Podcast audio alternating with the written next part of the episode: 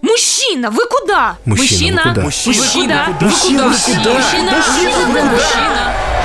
Всем привет, это подкаст «Мужчина, вы куда?» Подкаст о том, как мужчина живет в современном мире. Меня зовут Гриш Туманов. А меня Слава Козлов, привет. Мы в этом выпуске решили поговорить о таком явлении, как пацанская этика. Странно, что не поговорили раньше. С одной стороны, это вроде как субкультура. С другой стороны, это история про правильные мужские понятия. С третьей, это какие-то апокрифы, которые передаются от отцов к мальчикам и так далее. Вообще, это очень важная часть э, мужской гендерной социализации, но, во всяком случае, в нашем поколении. Ну, типа, вывози за базар, что там, я не знаю, Слав, у тебя было в твоем дворе? Не, ну за базар ответишь, что по шмоту, что-то такое было. Ну, типа, слово дал, держи, Поясни за. а ты пояснял за шмот? Пояснял, да, периодически, да. Ты же был более дворовый, мне кажется, да, чем я. Да, я рос на Кантиме, это станция метро Кантемировская на юге Москвы, зеленая ветка, соответственно, Кантима делилась на две части, старая Кантима и новая Кантима, которая построена на каких-то болотах. Я в новой Кантиме жил, я жил в этих кооперативных домах, а вокруг нас стояли зиловские дома, там же ЗИЛ автозаводская рядом, где, в общем, творилось беззаконие, где росли нормальные пацаны. И я, собственно, тусил с этими нормальными пацанами. Футбол был связующее звено, такой клей социальный. И около футбола. Да, и около впоследствии. футбол. Впоследствии, да, фанатская тема. Что ты вынес в сегодняшний день из того этического набора практического, который тебе дал твой двор? В какой-то момент мне казалось, что на самом деле ничего. Потом я как-то глубже копнул и понял, что вся эта история дала мне умение, собственно, коммуницировать с довольно сложными людьми. В дворе тебе надо не быть э, забитым лохом, нужно уметь за себя постоять, и тогда ну, тебя зауважают. Ты узнаешь всех основных пацанов во дворе. Я тусовался со старшаками, это был вверх эволюции дворовой. А меня как-то очень по касательной заносило во всю эту историю, потому что у меня почему-то какое-то, да, было чувство какой-то какой-то отчужденности, наверное, но, как ни странно, все равно вся эта апокрифическая фигня про что пацан должен, что пацан не должен, оно все равно как-то въелось. То есть ты все равно какой-то набор правил знал очень хорошо. Мы как раз поговорили с Робертом Гараевым. Он жил в одном из самых бандитских городов в советское время – Казани. Он написал книгу «Слово пацана» как раз о своем опыте. Он ненадолго очень попал в одну из группировок, как раз очень по случайности, потому что вообще человек пишет как бы... И как он сам признается, ну, как бы... Ну, он манал вообще- он это все. Да, он, да, он неорганичен, мне, потому что Ну, он, он больше интеллигент. неорганичен. Это человек как пишет прорывы, техно, и это то, что его увлекает на самом деле. Но в итоге он пошел, поговорил со всеми пацанами, со всеми теми, кто слово «пацанство» воспринял очень буквально, и в итоге либо достиг каких-то карьерных высот, скажем так, не самым законным образом, либо в этой пацанской парадигме полег и сейчас кормит червяков. В общем, давайте послушаем Роберта. Поскольку у нас подкаст о мужчинах, о мужской, в том числе гендерной социализации, вот какие правила у пацанов были в 90-х, которые можно видеть сегодня? Пацанские понятия, пацанский кодекс, он пришел из мест заключения, и прежде всего их носителями на улице стали подростки. Это нонсенс, что я когда-то был в группировке. Я пошел в группировку, когда закончил художественную школу. Потому что до этого я ходил в художественную школу и не мог ходить в группировку. Казанские пацаны, они действовали в 80-х. Из общего, конечно же, прежде всего, это понятие о чести, понятие о «пацан сказал, пацан сделал», следите за базаром, отвечайте за свои слова. Понятие беспредела, оно, собственно, всегда тоже существовало. Беспредел – это когда человек, Живет не по понятиям. да, пацан должен стоять за свою улицу, он не должен обманывать своих товарищей, не должен крысить. В тебе должна быть готовность в любой момент встрять в конфликт, э, драться, бить, быть сильным, давить. В тебе должна чувствоваться сила. Именно это ценится в этом мире внутри. А кто следил за соблюдением пацанской этики? Внутри группировки действуют правила демократии. Лидер выбирается демократическим способом, там, бумажку кидают. А, Старший не имеет права унижать младшего. С другой стороны, одно из самых диких правил и запретов на казанских улицах это был запрет на сигареты, алкоголь и наркотики с 80-х годов. сразу вспоминаю песню Макса Коржа про пацанов как раз. Насколько это близко к тому, о чем тогда шла речь? Ну, это типично токсично. Ты этого не видел, и раз ты не бегал по двору, значит, ты этого чего-то не понимаешь. Зато это другое поколение понимает что-то другое. Может там зайти на север Пентагона и баб не слушаться. А что за проблема с бабами у пацана такая? Женщина не имеет права голоса, не имеет права быть на сборище в группировке. Дальше, одно из самых дичайших правил. Потому что правило, с кем ты можешь встречаться. Тогда это называлось «ходить с бабушкой». Только с девственницей мог пацан встречаться. Девушки, про которых узнали, что они занимались оральным сексом, начинали происходить жуткие вещи. Они не могли от школы до дома найти в одиночку, потому что их вылавливали толпы, насиловали. И очень, все было жутко.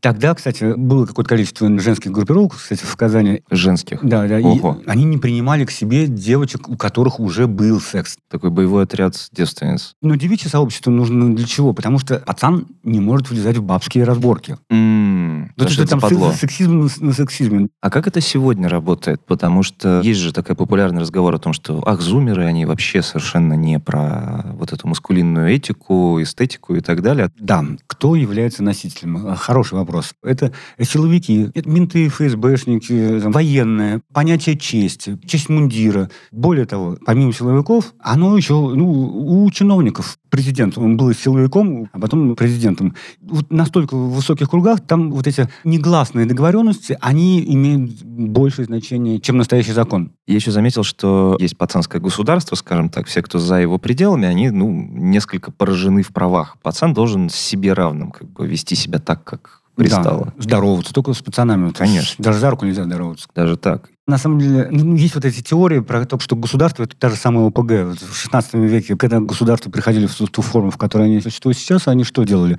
У них был силовой ресурс, и они могли как бы тебя защитить от нападок врагов. Но взамен он с тебя брал дань. А чем занимались э, в конце 80-х ракетиры? Тем же самым. Ну, в общем, одни пацаны других пацанов в итоге и победили. Ну, потому что Владимир Владимирович Путин, он же абсолютно пацан, конечно. У него же этика примерно такая же из серии там. Да, да, да. Типа Ну, поддержим коммерсов, которые влетели Об этом на часто санкции, говорят, да. а об, об этом пишут, да. У него и маскулинность, и пацанскость есть. И, как ни странно, мои подписчики Они как относятся к нему? Кажется, что люди, которые из мира криминала, которые много отсидели, э, знают, не должны любить ФСБшника на посту президента. Любят многие, Потому что потому что сильный. наш, понятно. Спасибо, Роберт. Спасибо и вам.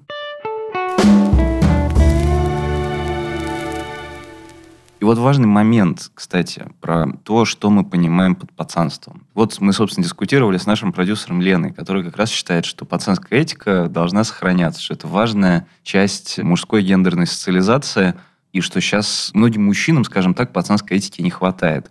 И, видимо, когда она об этом говорит, она имеет в виду не э, пацанов как субкультуру, ну, типа, знаешь, АУЕ, там, вот это дележка асфальта, какой двор, а вот эти какие-то основополагающие, почему-то приписываемые мужчинам качества. Типа, держать слово, стоять за себя, не дать себя оскорбить там, и так далее.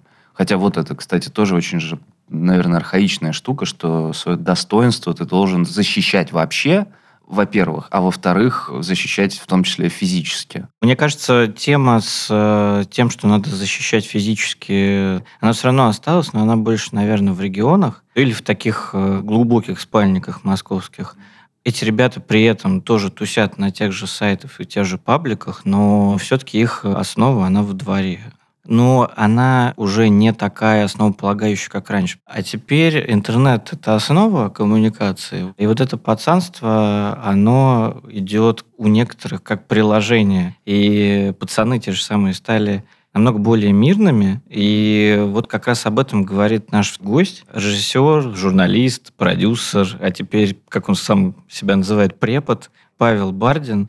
Напомню, что Павел стал широко известен после выхода фильма «Россия-88» в 2009 году. Ну, тут важно пояснить, в чем фабула этого фильма. В общем, «Россия-88» так называется одна из последних влиятельных ненацистских банд в Москве, которую возглавляет Александр Штык. Его, собственно, играет Петр Федоров. В фильме рассказывается о жизни этой банды, о том, как она эволюционирует, ну и в какой-то момент, конечно, деградирует. И какой-то момент Штык обнаруживает, что его сестра встречается с кавказцем. И здесь начинается одна из основных трагедий фильма, которых, надо сказать, там вообще-то много.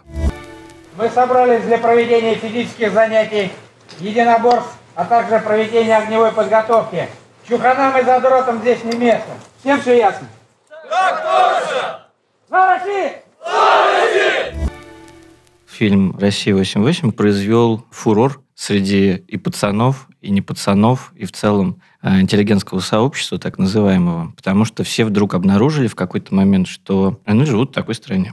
Но также у него было еще много чего интересного, например, «Салам». Салам Москва, Москва, да. да, «Салам ну, Москва». как раз тоже про носителей пацанской этики, хотя и с кобурой, табельным и удостоверением полицейского. Давайте разговор с Павлом послушаем.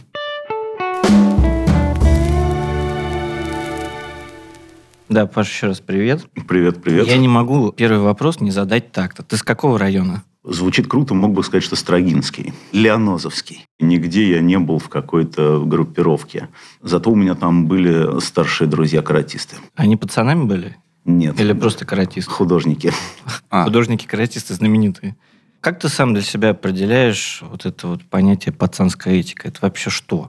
В хорошем смысле понятие это по справедливости. А в плохом смысле это мачизм, сексизм, доминирование и всякая хуета. Ну, ты же с пацанами рос все-таки на районе. Так получилось, да, с какими-то проявлениями пацанства, наверное, я больше столкнулся, когда в институте начал учиться. Так, скорее, в школьные годы пару раз обували. Ну, как, братан, дай 15 копеек. Вот. Самая серьезная была потеря – это бейсболка в парке культуры. О, да. Я так чуть часов не лишился. А я Да. лишился. Лишился часов? Да. Я в компьютерном клубе на ночь э, зависал, вышел. Я с новой контимы, а я пришел на старую контиму. Они враждовали. И, соответственно, ну все, нет часов. Ну, вообще, мы сейчас тут э, упомянули слово сексизм, мачизм и прочие измы, которые оппонируют здоровому пониманию пацанства. Но я понимаю, что вообще вот эта дворовая социализация мужская, она, в принципе, кажется, практически не менялась на протяжении, ну, не знаю, десятилетий. Мне кажется, даже больше, по-моему, это очень идеологическая история. Так. Ну, то есть, если относительно недавнее прошлое рассматривать, то коммунизм – это как такая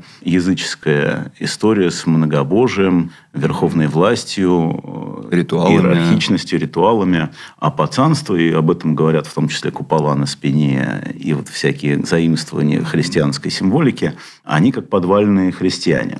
Мать как Святое святое вообще. да, вор в законе, наместник Бога Ага. да, и некое высшее существо, которое определяет эти понятия, но все равно есть некая примитивная, буржуазная, пусть, но демократия. Выборы, которых не было в Советском Союзе, они были при этом в блатной среде. Я понимаю, почему пацаны к этому стремились. Там было что-то настоящее, и все уличные принципы, которые там мне отец в детстве говорил, тоже там, не бей лежачего, не нападай толпой.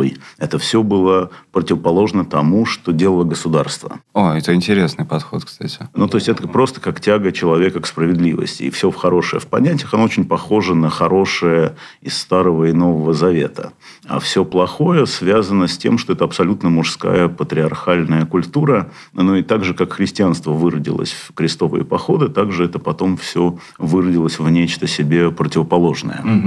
В чем минус? То, что эти права распространяются только на определенный круг людей. И делится все на людское, блядское и гадское. Ну, то есть, это такая рабовладельческая Ну, это отчасти дичь психология. такая да, это немножко. дичь. Да, есть охотники, есть дичь.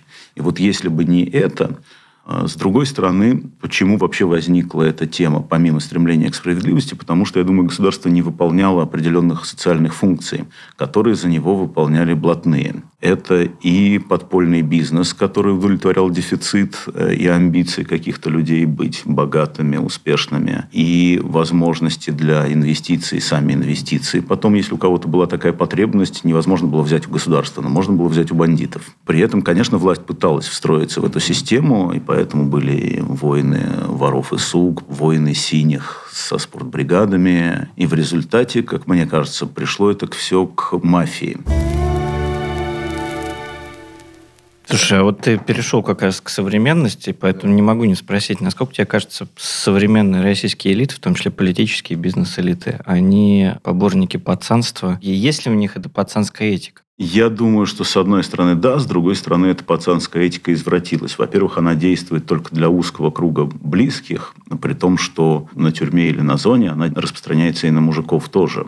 Второй момент, что очень вольная трактовка да, справедливостью, мне кажется, в этом случае не пахнет. И как раз те, кто был за справедливость, они или погибли, или вышли из этого криминального круга в легальный бизнес. А те, кто пришли к власти, мне кажется, это вот классическая уже мафиозная история, где пацанство служит только прикрытием. Это тактика, а не задача. Можно ли говорить, что современная Россия – это страна победивших пацанов, победивших интеллигентов, например? По-моему, проигравших пацанов и проигравших интеллигентов.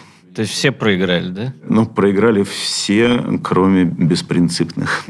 Слушай, ну ведь э, пацаны всегда чем занимались? Они защищали свой ареал обитания, двор свой, и, соответственно, иногда это было не похоже на справедливость. Ну, типа, чуваку из Да, чужого да, двора да. можно Ну пробить да. голову. Причем а можно как бы проактивно пробить, нельзя. не Конечно. защищаться, а пробить. То же Но это самое, некие самом правила деле. войны. Ну, то есть, в чем, мне кажется, сейчас все изменилось. То есть, если я знаю, что вы враг, вы знаете, что я враг, вы пошли в мой район, у вас в кармане нож, военные действия открыты, вы фактически диверсант. Все честно. А если я какой-то ботан, девочка, ребенок, старик, и все равно попадаю под раздачу, никакого пацанства в этом уже нет. Слушайте, мы вот сейчас говорим о пацанах во многом как о субкультуре. Я почему вспомнил про буддизм, который вот такой самый... Самый пацанский? Нет, нет, нет, я имею в виду, что, знаете, это есть как бы действительно буддистские практики монастыри, туда, куда люди уходят и живут этим. А есть буддизм вот этот вот очень адаптированный к капиталистическому обществу. Ну, типа, у меня просто в приложении медитация как бы скачана и так далее. Пацанская этика, она же тоже входила в жизнь каждого из тех, кто есть вот сейчас в этой студии. Такая часть мужской социализации в России, наверное. Забавная история. Буквально недавно по своей основной деятельности, по журналистской, общался с помощником одного условно высокопоставленного человека, и мне нужен был комментарий этого человека для заметки. А помощник, э, как он мне говорит, у него задача оберегать своего шефа. В какой-то момент уже на, на пятом звонке или разговоре этот человек мне говорит, слушай, Слав, ну по-пацански тебя прошу, можешь ему такие-то вопросы не задавать? И я тут говорю, ну и раз ты по-пацански попросил, тогда я подумаю. Как бы. Ну вот. То есть я думал, это забыто уже. Нет, это не забыто, но мне кажется, Гриша абсолютно прав, это приложение в айфоне. Атрибуты такие, Да, да? есть по рукам. Ну, типа того. Ну, да. как Мгм. бы, и человек скажет «да», а потом окажется, что это обещал, значит, подумаю. А в этом смысле слово пацана, оно назад не берется. А такого уже, мне кажется, сейчас нет. Слушай, а помнишь, мы недавно на новость наткнулись про этого парня? Господи, ну там Ему ж 8. восемь. А Была прек- ну, прекрасная, в кавычках, история про мальчика, который в споре за девочку объяснил, что девочка, если не будет его, то он, э, значит, спрыгнет с крыши. Он написал записку родителям в духе «прошу простить и понять», но я слово дал, это слово пацана, слово пацана не воротишь. Ну, забегая вперед, все кончилось хорошо, он при этом все равно прыгнул, ну, там что-то себе поломал, но как бы вот такое прозвучало у восьмилетнего парня в предсмертной По-моему, эта записке. новость стала триггером для того, чтобы мы решили записать выпуск про пацанскую этику, потому что на самом деле это впечатляюще. Мы думаем, Ну, типа, все, слово что это ушло куда-то. А это есть. Нет, держать слово все равно считается добродетелью. Мне кажется, для подростков особенно очевидна разница между ложью, официально объясняющей мир, и тем, что на самом деле происходит.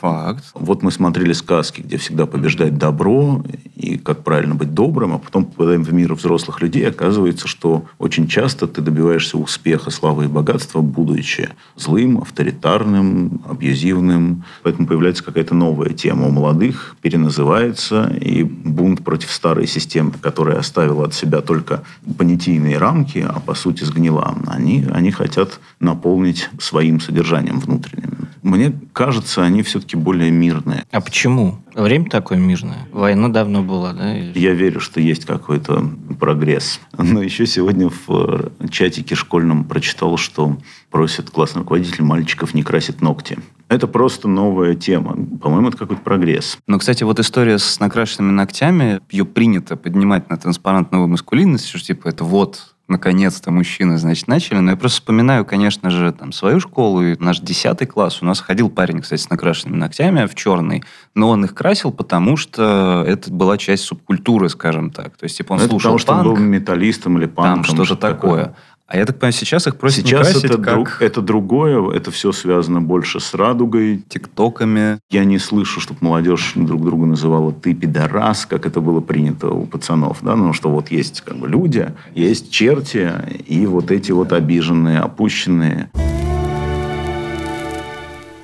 Вот мы, кстати, недавно спорили по поводу понятия мужской идентичности, мужского воспитания, что, в общем, вся эта дворовая тема пацанская, она во многом все равно прививает какую-то правильную ну, базу по поводу того, что нужно держать слово. В общем, в конечном итоге, если все это усложнять и развивать, то это же там про то, что держать лицо. Это вот та хорошая часть. а далее, плохая часть – это поиск чужака какого-то. Конечно, кого дать. Ну, то есть и в разных сообществах Мгм. разные, да, черные, терпила, лох, гей, еще кто-то. Но вот я вижу, что все меньше и меньше этого сейчас. Но как будто этой базы не становится, и разве это не хуже? Вот такое мнение я слышал, что типа, ну, вот и кем они вырастут? Не знаю, меня это совсем не пугает. Ну, то есть, э, по-моему, дать слово и прыгнуть из окна – это не пацанство, а долбоебизм. Но отдать слово и забрать? Но если ты дал слово человеку, а он оказывается говном, Окей. Поэтому, я не знаю, я какие-то принципы для себя по-прежнему принял, и изменять им не собираюсь. Вот что ты с собой взял, кстати, в будущее? Ну, стараюсь не обещать того, чего не могу выполнить, например. Окей.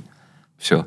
Ну, больше, в большей Это степени, базово. Да, это базово. Слово пацана. Признаюсь честно, в переговорах с продюсером я всегда предлагаю вариант по-пацански или по бумажкам. На что они идут обычно? Некоторые идут на пацанское соглашение, но очень редко кто Соблюдают. может соблюдать это все до конца. Ты сказал очень важную штуку про справедливость, и я бы тут как раз э, ушел в твою индустрию, потому что у тебя герои же твоих фильмов, там, взять «Россию 88», А Россия 88 скорее к чему приводит трактовка справедливости в очень узком... очень адресной очень- справедливости. очень- Да, очень, очень Избирательной. избирательная справедливость оказывается вопиющей несправедливостью. Но можно ли все равно говорить о том, что «Россия 88» это фильм о некой как бы эволюции пацанства, потому что в любом случае они пацаны, которая выродилась вот в это. То есть вот эта вот тема, что я защищаю свой район, то есть свою страну, да, от чужаков, это же буквальная трактовка. Мне кажется, когда на неокрепшее сознание, которое требует справедливости, попадает какая-то тоталитарная идея, семя, оно может успешно прорасти, если будут люди, которые поливают этот росточек. И, собственно, кино-то про это в том числе. Ну да, я вспоминаю, там же был, собственно, поливатель этого росточка, человек, который как раз сидел и водил их в бункер. Преподаватель ОБЖ, да, по-моему? Да, ну, он там человек с непростым прошлым. И как бы ближайший друг у него участковый. Если взять, кстати, вот «Салам Москву», то там же, собственно, два героя. Полицейский белый, то есть русский, и полицейский черный, как в классических э, нью-йоркских боевиках, Прокопов, но в нашем случае это дагестанец. Наполовину аварец, Наполовину наполовину даргинец. даргинец. Наполовину даргинец, если быть точным. Все же, кстати, живут в какой-то парадигме такого мужского кодекса чести. У каждого свой, к слову. И не Да. самый прогрессивный. Не этом. самые прогрессивные, но мне кажется, они становятся более прогрессивными. В начале у Рустама, у пацанства а, замешано еще на кавказских адатах традициях. и традициях, и тоже на определенной роли женщины в обществе. И он, мне кажется, перестает быть догматиком к финалу. У Реброва, соответственно, у него больше про боевое братство, но тоже те враги, а мы хорошие. Справедливость для меня и ближнего круга. С другой стороны, у них у всех была база, которая, в общем, эволюционировала. У одного вот это традиционное, то есть у них какое-то есть очень четкое понятие, не знаю, о благородствах, э, каких-то границах мира, но они его усложнили, адаптировав к какому-то чему-то Ну, прогрессивному. эволюция – это усложнение, мне кажется, да. И слава богу. Но как бы база осталась. А сейчас иной раз посмотришь на всю эту историю с э, фейсбучными срачами, с тем, как легко люди кидаются словами в социальных сетях, особенно в каких-то условно-интеллигентных сообществах, и понимаешь, что, господи, ну... Им бы пацанство не Нет, ну, вот мы смысле, явно что- пизды не получали. Что да, слово, как бы, слово это жизни. дело. Я понимаю, о чем речь. За определенные слова можно ответить собственным лицом или другими органами. И мне когда-то не хватало этой истории, потому что действительно, о чем он, вот, о чем Ну, он. что-то как-то- А потом стало понятно, что все-таки это неадекватно, что на слово можно реагировать словом. Безусловно. И если бы все режиссеры остро реагировали на кинокритику, наверное, кинокритики бы не стало вот в рамках этой пацанской Всем бы, этики. все бы опиздюлились. Да, Уве Болл, кстати, так делал. Один из худших режиссеров на свете. странно, если бы это делал самый лучший режиссер на Но он свете. вызывал на ринг кинокритиков и требовал, значит, стисфакции за каждую негативную рецензию. Сейчас это уже не почетно победить с помощью силы. А выйти в публичное пространство и что-то сказать, по-моему, это не менее страшно, чем в лицо, потому что mm-hmm. ты позоришься перед огромным количеством людей. И мне кажется, ответ слово за слово в Фейсбуке – это очень адекватно. Мне кажется, все хорошо, что замена войны. Не люблю футбол, хорошо, что замена войны. Лучше бокс, чем дуэль. Знаю, такая мода возникла даже на зонах выставлять по бойцу от каждого коллектива, если есть какая-то спорная ситуация, решать по правилам ММА, например. Как в фильмах с Ван Дамом просто. Или UFC. Да, ну, люди же смотрят кино. И слышал про две бригады, которые еще довольно давно выясняли отношения в пейнтбольном поединке. Ну, это мило. И вот мне кажется, пейнтбол лучше. Ну, то есть все, Согласен. что снижает уровень насилия, все лучше. И смертность Это в целом. пацаны-ролевики. То есть это отличная эволюция. С другой стороны, я бы нас вернул как раз в кино, говоря о массовых героях, говоря о героях, которых демонстрирует кино как раз. У нас по-прежнему, кажется, важная мужская фигура. Это, конечно, Данила Багров, ну и Саша Белый еще, конечно. Какой вот сейчас мужик в кино-то? У нас сейчас всех пацанов старательно забирают в органы. Ну, да, конечно, добрый КГБшник. Но это больше не про общество, это больше про заказ, мне кажется. Не являются ли вот этим новым взводом пацанства в кинематографе все эти коллективные герои разных ментов на НТВ? На этом строится последние 10 лет сетка вещания. Я не вижу массового запроса на героя мента. Я не очень верю в этом смысле в фандом майора Грома. Цифры проката скорее убеждают меня, что люди не ждут героя мента. Ну, то есть пацана может быть, но не Мгм. мента. Хотя он же как бы пацанский мент. Ну, то есть он же такой, типа, который не по закону, не по инструкции, а по справедливости. Но, наверное, зрителю хочется справедливости с другой стороны. Страх связан как раз с насилием, которое официально разрешено. Криминал просто в погонах, да? И вот это ощущение есть у всех, мне Ну, кажется. тогда, соответственно, откуда должна прийти справедливость? Странно, что изнутри. Но если изнутри, тогда должна быть более сложная история героя, наверное. И зрителю интересна интрига, но не история про высшую справедливость, которая исходит из позиции силы сверху. Зрителю всегда интересен Давид, а не Голиаф. Если говорить про творчество, которое популярно у пацанов, виды его, то есть если раньше был шансон, то сейчас что? Как ты Мне считаешь? кажется, давно хип-хоп уже. Ну, русский рэп, в общем, да? Ну, ты имеешь в виду, какой русский рэп вообще? Ну, самые кстати. разные. Самое разное. Как раз у кого-то фейс, у кого-то Но началось это гораздо, конечно, раньше. с касты. Ну, Вообще весь юг России это такой абсолютно пацанский хип-хоп был. Мне кажется, какая-нибудь Триагрутрика. И, и Сибирь тоже. Бабангида. Да, и Каспий. Не, Бабангида это арт-проект совсем. Каспийский груз, я не знаю, Да, какой ну назвал. да. Но Каста была одним из зачинателей. А конечно. Кровосток? Кровосток это, конечно, интеллигентская рефлексия и постмодернистские игры, но это круто. А про пацанский хип-хоп, мне кажется, самый пацанский хип-хоп это Айгел. Несмотря на то, что, да, это один из лучших битмейкеров страны, плюс татарская поэтесса.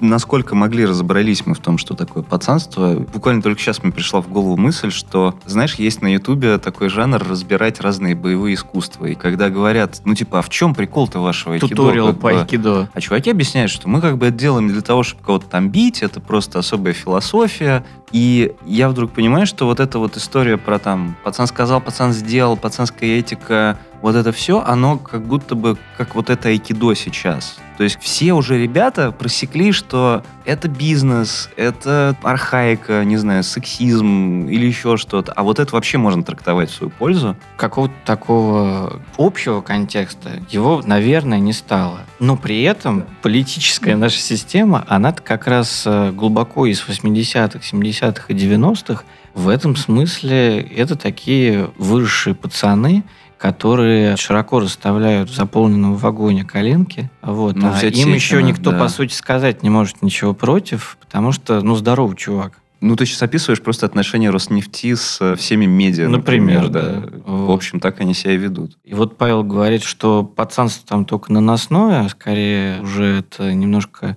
ну, такая криминальная история. Но, тем не менее, мне кажется, можно констатировать, что вот эта вся разобщенная, ушедшая от такого классического пацанства страна, она живет под властью пацанов. Ну, к сожалению, да, но я сейчас сижу и думаю о том, насколько это вообще архаичная штука, и что насколько мы можем, что называется, отказаться от этого опыта вот этой мужской гендерной социализации. Хотя я понимаю, даже если, ну, там, батя же все равно объяснял про правила поведения во дворе тебе что-то, но я сейчас понимаю, что я вряд ли объясню сыну, что надо всегда бить в нос первым, если тебя там оскорбляют. Просто помню, в какой-то момент он мне сказал, что, типа, если там назревает драка, не толкайся, прям сразу гаси. Да, блин.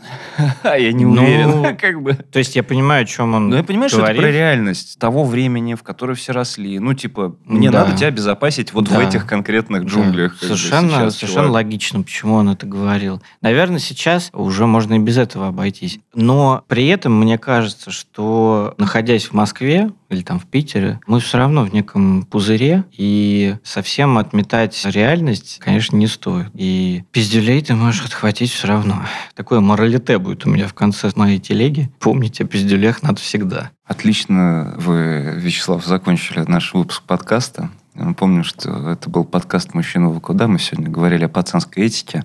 Если у вас есть какие-то замечания, своя точка зрения на пацанство, и нужно ли воспитывать из ребенка пацана, пишите нам в телеграм-канал Crisis Man, «Мужчина, вы куда?». Можно по адресу Джитуманов, можно по адресу Полевой, мне и Славе. Делитесь своими размышлениями. Всем пацаны, Всем пацаны, пацаны, пацанов. пока. Не забывайте ставить нам оценочки, пожалуйста. Пока. Пока.